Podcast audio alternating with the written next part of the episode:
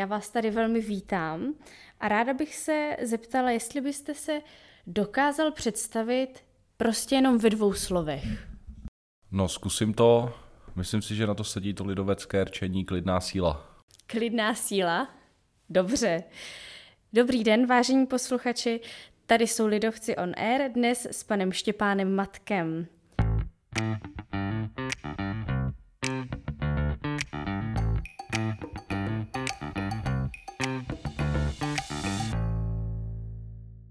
Byl jste profesionálním sportovcem? Eh, já jsem se nikdy za profesionálního sportovce nepovažoval, i když eh, byl jsem členem například eh, juniorské reprezentace a reprezentoval jsem zemi, ale vždycky to bylo vlastně v kombinaci se studiem, takže nikdy jsem v tom pravým slova smyslu se nepovažoval za profesionálního sportovce. Já prozradím posluchačům, eh, ať se teda pan Matek představil jako klidná síla, eh, tak je velmi známým trenérem a hned se k tomu dostaneme. Kde trénujete a co?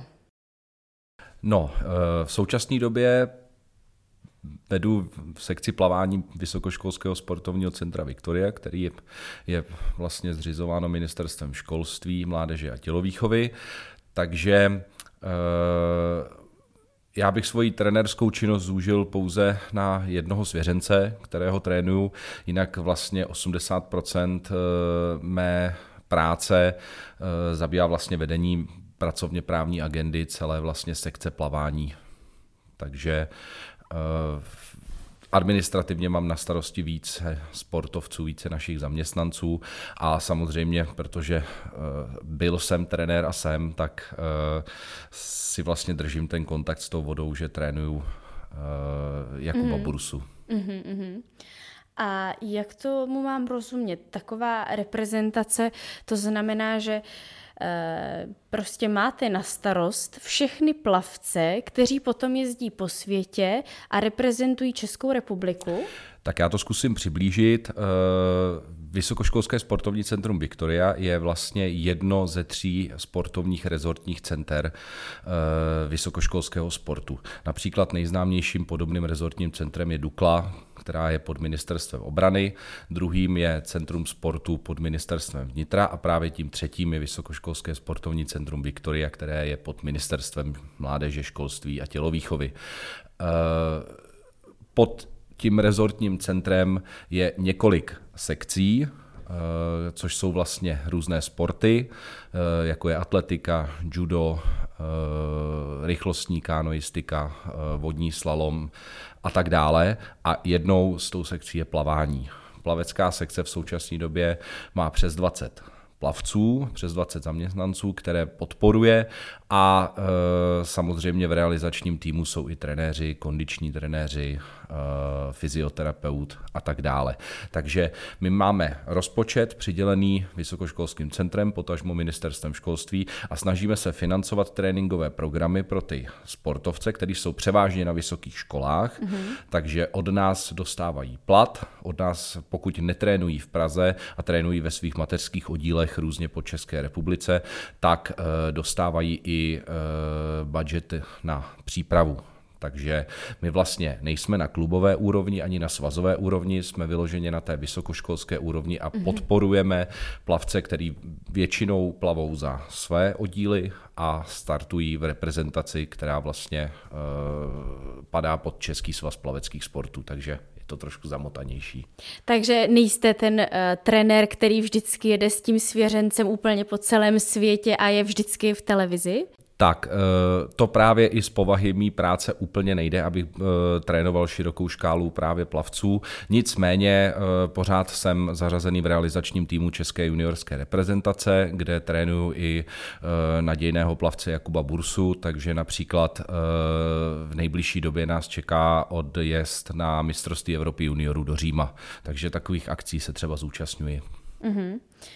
A když se podíváme zpátky na ten rok, co je za námi, Jak jste to tam jako uspůsobili v plavání? Protože nedokážu si představit plavání třeba s rouškou, protože to podle mě asi není technicky dost možné.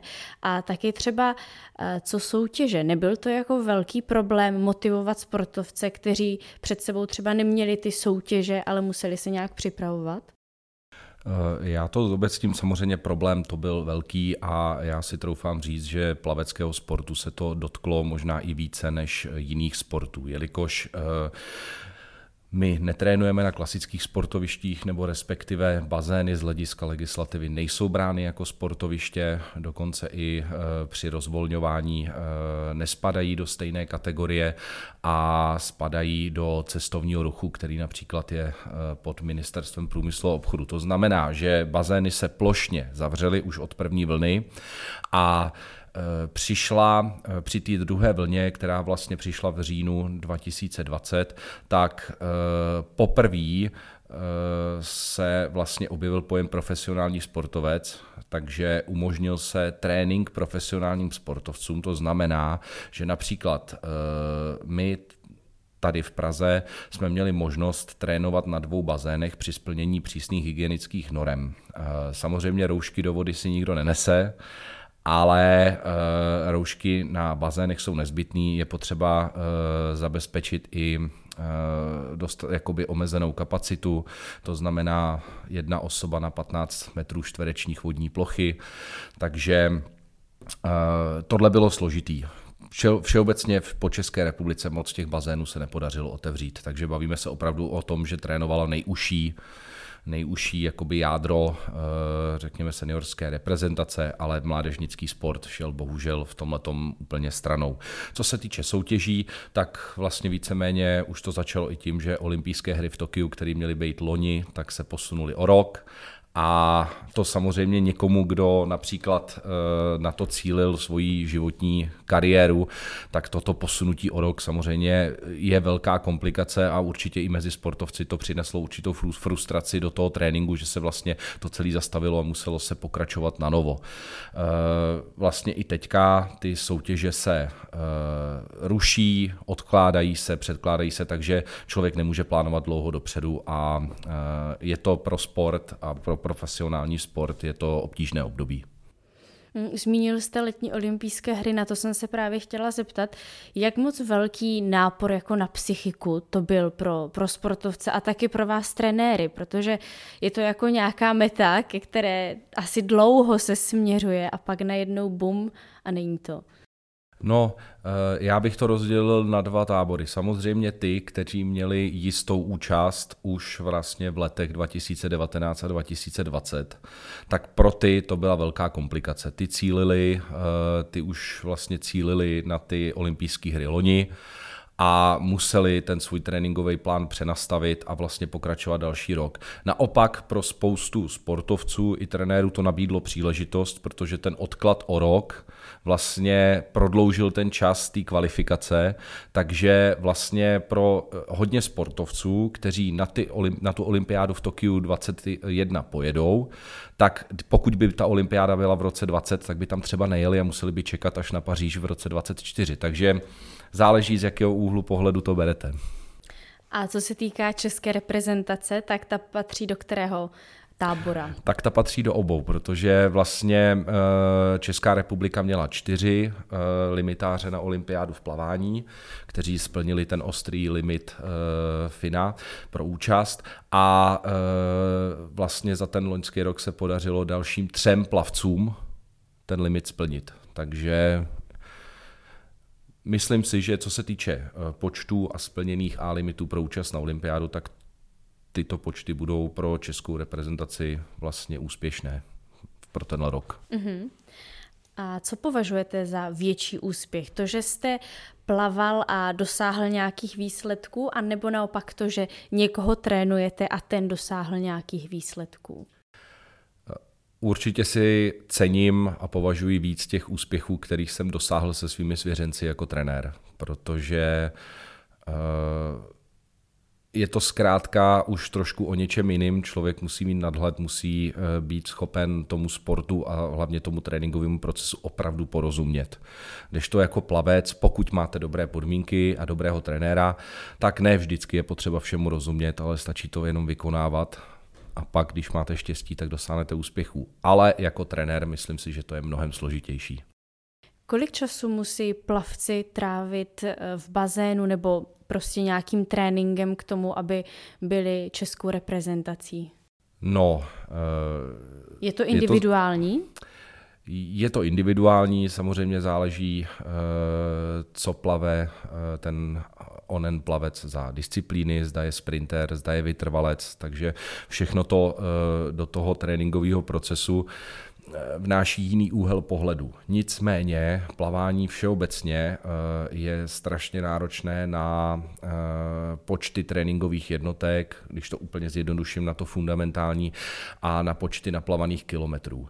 Takže ono, eh, když vlastně byste měli mít nějakého 18-letého plavce, dám příklad, který by už, aby dosáhl eh, na nějaké eh, výsledky lepší na úrovni juniorské reprezentace, tak by měl naplavat kolem 2000 km za rok takže ono, když si to vydělíte 365 dny, tak nám vám vyjde nějaké číslo a je to strašně těžké plnit. Takže speciálně potom, eh, když ty plavci eh, jsou starší, tak eh, v České republice nejde úplně ruku v ruce vrcholový sport a vzdělání. Mm-hmm. Jako třeba například v Americe nebo někde, kde ten univerzitní sportovní systém mají. Jo, jo. Od toho jsme tady my, jako Vysokoškolské sportovní centrum, nebo jakékoliv jiné rezortní eh, sportovní centrum, které právě zabezpečuje těm lepším dodatečnou podporu k tomu, kterou mají, tak, aby se mohli naplno věnovat eh, tomu sportu a k tomu studovat. Naučil byste plavat i chronického neplavce? No rád bych řekl, že ano, ale přiznám se, že nevím, jestli na to mám dostatek trpělivosti. Já jsem se vždycky vyhýbal tomu trénování, řekněme, uh, my, řík, my jim říkáme hobíci. Takže jsem se vždycky jako tomu amatérskému plavání vyhýbal, protože si myslím, že je spousta cvičitelů a trenérů plavání, který uh, jsou schopni se na toho amatérského plavce uh, soustředit víc. Třeba až skončím s kariérou trenéra uh, závodního plavání, tak tu trpělivost, řekněme, na to učení v pravém slova smyslu někoho eh, v sobě znova objevím. Představil jste se jako klidná síla. Je nějaký rozdíl mezi politikem, sportovcem a politikem, který sportovec není? Mění to nějakým způsobem přístup k životu, to, že jste tak blízko sportu? Jednoznačně a nemyslím si, že jenom v politice. Myslím si, že to je všeobecně v životě, například i v zaměstnání a tak dále. Eh, myslím si, že je poznat a je velký rozdíl eh, mezi lidmi, který, kteří eh, dlouhodobě sportovali na jakékoliv úrovni, ale systematicky a lidmi, kteří třeba vůbec nesportovali, protože tom sportu se opravdu naučíte to, že bez eh, práce prostě nejsou koláče. A takové to umění se trošku zmáčknout nad rámec nějakého osobního diskomfortu pro dosažení určitého cíle, tak určitě člověk, který prošel nějakou sportovní přípravou, tak e, tuto schopnost eh, bude mít určitě rozvinutější, než někdo, kdo na to nebyl třeba zvyklý i v dětství. Se přemáhat, překonávat mm. se, soutěžit, jít za cílem.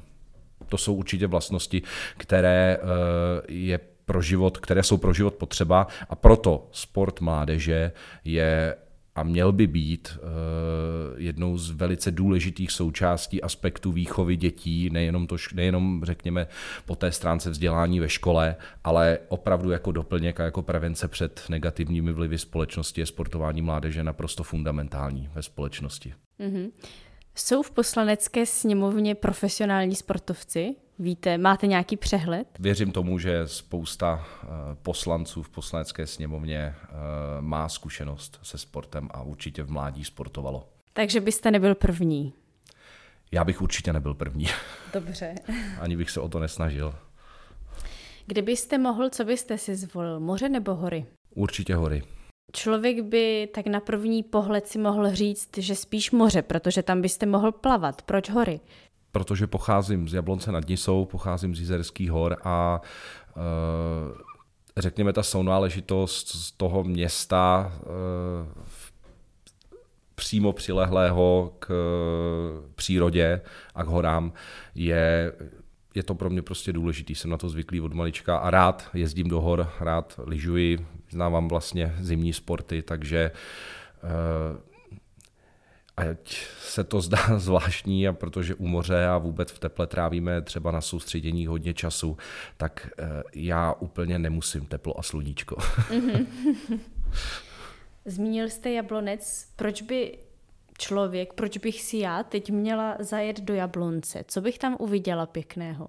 Tak například teďka před plným rozmachem léta uh, bych doporučil Jabloneckou přehradu navštívit. Je to velká dominanta města Jablonce uh, společně s jejím okolím. A samozřejmě Jizerské hory, ať už v zimě nebo v létě, tak jsou velkým lákadlem pro turisty a jsou hodně navštěvované. Říká pan Štěpán Matek. Děkuji za rozhovor a naslyšenou. Já vám děkuji za pozvání naslyšenou.